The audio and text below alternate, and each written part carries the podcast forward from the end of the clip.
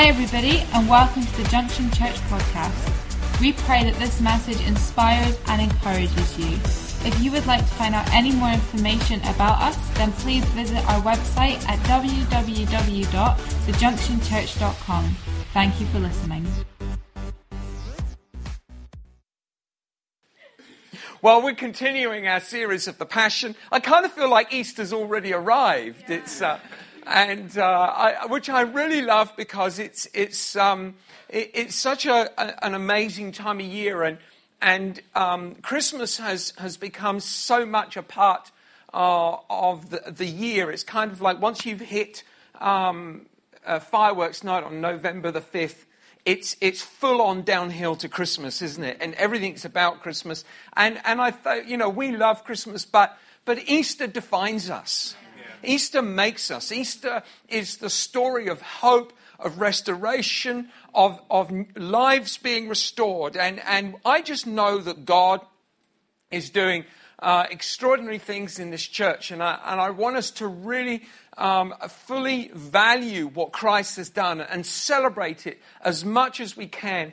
And, um, you know, one of the things that um, I think today, which I'm celebrating Mother's Day, I think the thing that um, most mums here will understand more, or everyone who has a mum will, will understand more than anything else, is, is how defensive a mum is of their children. Yeah. You know, you, you, never want, you never want to sort of um, cause any sort of mishap or harm uh, to a child because of the fear of the mother. it's the mother that's going to get you every time. And uh, my mum was, uh, my mum was, uh, as you know, she was, a, she was a, a very intelligent and, um, and fiery woman who, who just refused to be contained or constrained by the way society worked. And, and, um, and the way it was in the growing up in the, in the 70s was that there was an educational system which um, said you were either academic or you're thick. And there was, there, was, there was nothing in between. You're academic or you're thick. And my family wasn't academic.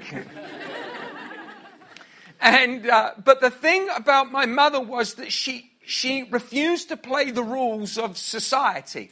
Um, we were all born, um, uh, we were all born at home. I was born in 66. Um, my sister was born in 56 and uh, she had all of us at home, which at that time was even my, my brothers who were twins, um, born six weeks early. She's not going to hospital. And this, was, this is her, her definition why. I'm not going to hospital. They have trainee midwives in hospital. They have the best midwives in the community. I'm having my baby here. And uh, smart, eh? And uh, so and so she was like, she wouldn't be pushed or pushed around, and, and she just fought for us. And in, in every aspect of life, I, I remember just the, the whole sort of educational system and the, the, the local authority. We, we come up against all sorts of injustices in life, don't we? But every time there was an injustice, oh my word, my mother would get out her pen and she would write the most withering letters. I would, I would, I would be, I would be the brat, proud bearer of a letter to a school teacher who, who had kind of irritated her. And I would just hand her this letter, hand the teacher this letter, and walk away. You see them steaming because it, and, and if a letter didn't do it, then they got a phone call. And, and uh, sometimes she would entrap them in their own words. She would, she would set traps for them so that because of their, their hypocrisy, she would get them to find out what it is they're saying. They would repeat it to her, and then she would hammer them. And it would, it was so much fun just watching. Just always knew mum was, was there looking out for you. And, and, uh, but the, the thing of life is that the key issue of what this was all about was the disease that affects all of society, and that is rejection. Yeah. And the way society rejects in, in the, in the growing up um, in the 60s and 70s, it was a case of, uh, of a, a, a nation that was sort of it was just out of its sort of colonial past. The, the empire had pretty much gone by then, and, and Britain was kind of beginning to reinvent itself, wasn't really kind of sure of its identity, and there was the whole birth of the, the 60s and, and everything that, that was birthed in that time. And, and so, but what was going on in society was this kind of, we know historically that it was a very tumultuous time. But, but I know that growing up in that period, that there was a lot of injustice. There was a lot of you're either in or you're out. You're not, you're not accepted. And I know that my mum would just be, she would be against any sense of injustice, any sense of someone being held back just because they don't have the right status. That, um, and uh, she would fight the corner absolutely vehemently. But it says in Mark, um, Matthew's Gospel, and we're going to read Matthew 21, and we read the story of the, the person who was who suffered the ultimate rejection of all, and that's Jesus Christ. It, this is Jesus, and he has ridden triumphantly into Jerusalem. He has um, had this magnificent uh, arrival. Um, he's gone through um, the temple, and he's also um, he has also had this long discussion uh, with the Pharisees who tried to entrap him. And the question of Jesus is, who, by what authority, what right have you? That's the question that often comes. We, we suffer rejection by people who, who don't value you for who you are. And the, the thing about rejection is that everybody suffers it. At some point, everybody suffers rejection. It can be a physical thing, it can be a social thing, it can be sort of emotion, it can be on a, on a very sort of family level, but all rejection hurts the same, regardless of where or why or how. But says here in, in, in Matthew's Gospel, in 21 42, and, and Jesus has just completely flawed the hypocrisy of the Pharisees who, who wanted to reject Jesus because he, he didn't fit the profile. He, he, he, he wouldn't play by their rules. He, he wasn't the in crowd. And so, um, but he was popular and they hated the fact that he was popular. But they just wanted to change it all. In Matthew 21 42, Jesus said to them, Have you never read in the scriptures? The stone which the builders rejected has become the chief cornerstone. This was the Lord's doing, and it is marvelous in our eyes. Therefore, I say to you, the kingdom of God will be taken from you and given to a nation bearing the fruits of it. And whoever falls on this stone will be broken, but on whomever it falls, it will grind him to powder. Now, the chief priests and the Pharisees heard his parables and perceived he was speaking to them. But when they sought to lay hands on him, they feared the multitudes because they took him for a prophet. And here we have an understanding that Jesus is speaking about rejection. He's speaking about the rejection of who he is. But he being rejected by the wisdom and the perceived understanding of man is the one who is building the house of God. And understanding that Jesus Christ, the rejected one, is the king over above all kings.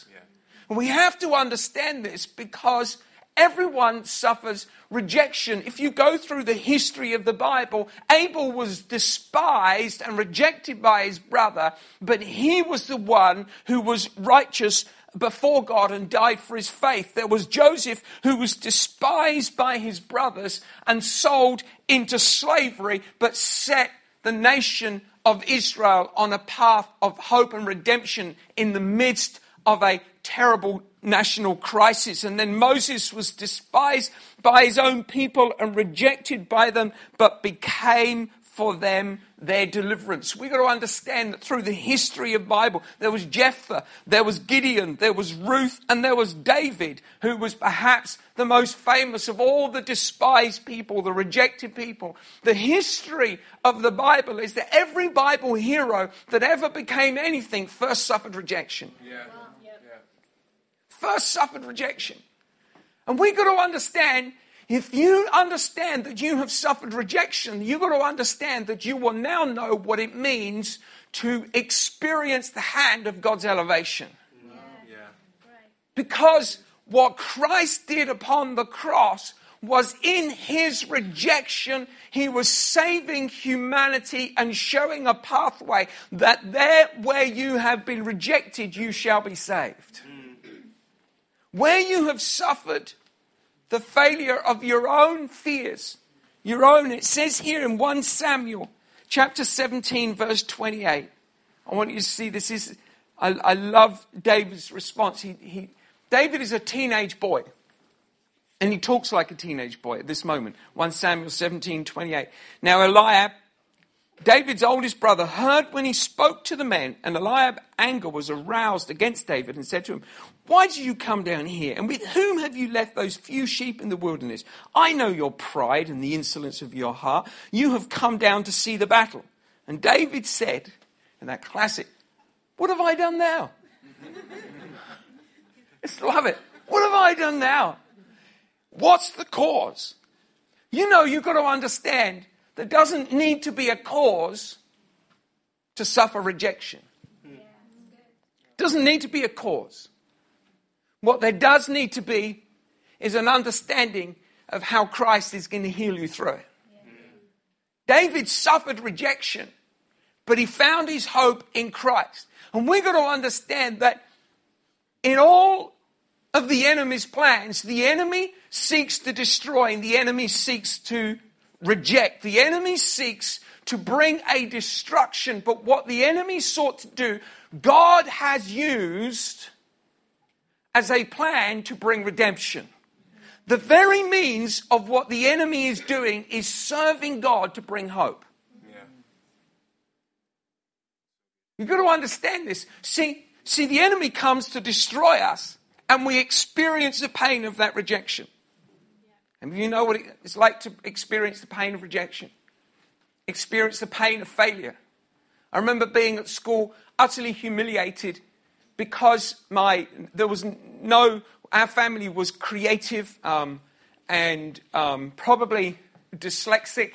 Uh, there was a, we just very sort of creative family, uh, and uh, my brother and I were only saying the other day that both of us were were pulled out of our um, um, I think it was maths or English class, um, were pulled out and put into a class for, for kids who really weren't very bright. And, and we were just pu- publicly pulled out, yeah, you're, you're no good in here. And it happened to, to um, John's dad, Mike, my brother. Um, it, it, happened to him. He was pulled out uh, and he was put in this class. And he was in the class for, for 45 minutes before they realized that they had wronged him, right?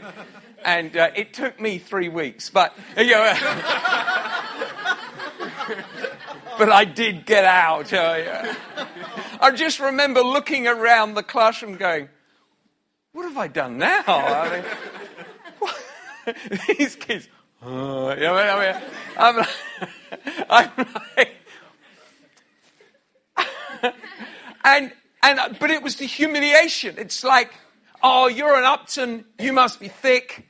You go in the class with the thick kids. And everyone was treated thick. Actually, these kids weren't thick at all um, because they were incredibly inventive and creative and how to do wrong. they, they, they, they run rings around those teachers, did not know where they were coming or going. These kids were smart. And they turned out to be most, some of them turned out to be some of the most successful criminals the local town had ever known. that takes brains. They just weren't appreciated.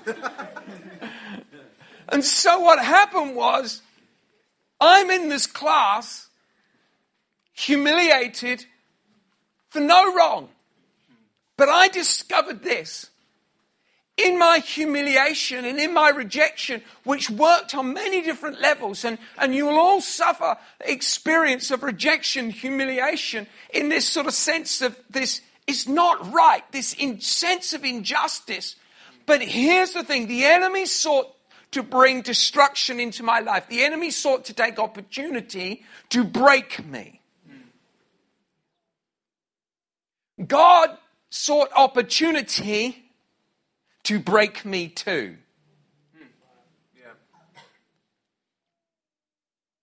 The Bible says, whoever falls on the stone shall be broken. Because because our humanity, our, our human spirit needs to break. And not in a breaking that destroys, but in the making of something that is precious. You've got to, you've got to break an eggshell to make an omelette, right? You've got to open up the person to bring them out. And what the enemy brings against you, what you have suffered, in terms of any issue in your life, what you have suffered, by the hand of the enemy, you can be rest assured that God has seen the injustice of it, knowing what has taken place, and is okay with it too. Hello? He's okay with it too. Why? Because he, the rejected one, is building the temple. The stone which the builders rejected has become the chief cornerstone. The rejected becomes the foundation. You've got to understand me. Your rejection becomes your foundation of leaning in to a new king. Humanity wants to build up themselves. We want to, we want to pursue our own agenda. But the Bible says here in 1 Corinthians chapter 1, 27, it says, But God has chosen the foolish things of the world to put to shame the wise. God has chosen the weak things of the world to put to shame the things which are mighty. And the base things of the world and things which are despised, God has chosen the things which are not to bring to nothing the things that are. I love this scripture because it was actually something I was praying through this morning. And I was praying over something and I was speaking out over something which doesn't exist. And I was declaring as, as if it did exist. And this little thought came into my brain as I'm The human thought came into my mind going, if you're saying it does exist but it doesn't exist, are you not kidding yourself? It's a fair question, right? Isn't it? Are you not kidding yourself? Well, if I'm talking to myself, I certainly am. but I'm not. I'm talking in the presence of God about what God says about who I am and what my life is. And God speaks of those things which are not as though they are. He brings those things which are something and brings them to nothing. Verse 29, and this is what it's for that no flesh shall glory in his presence, but of him you are in Christ Jesus, who became for us wisdom from God and righteousness and sanctification and redemption. That, as it is written, he who glories, let him glory in the Lord.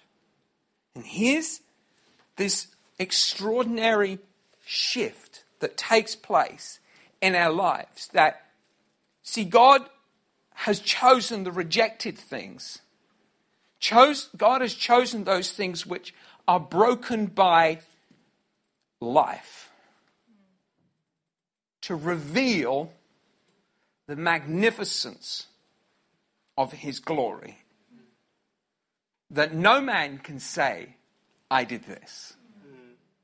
But all of us can say, God did this.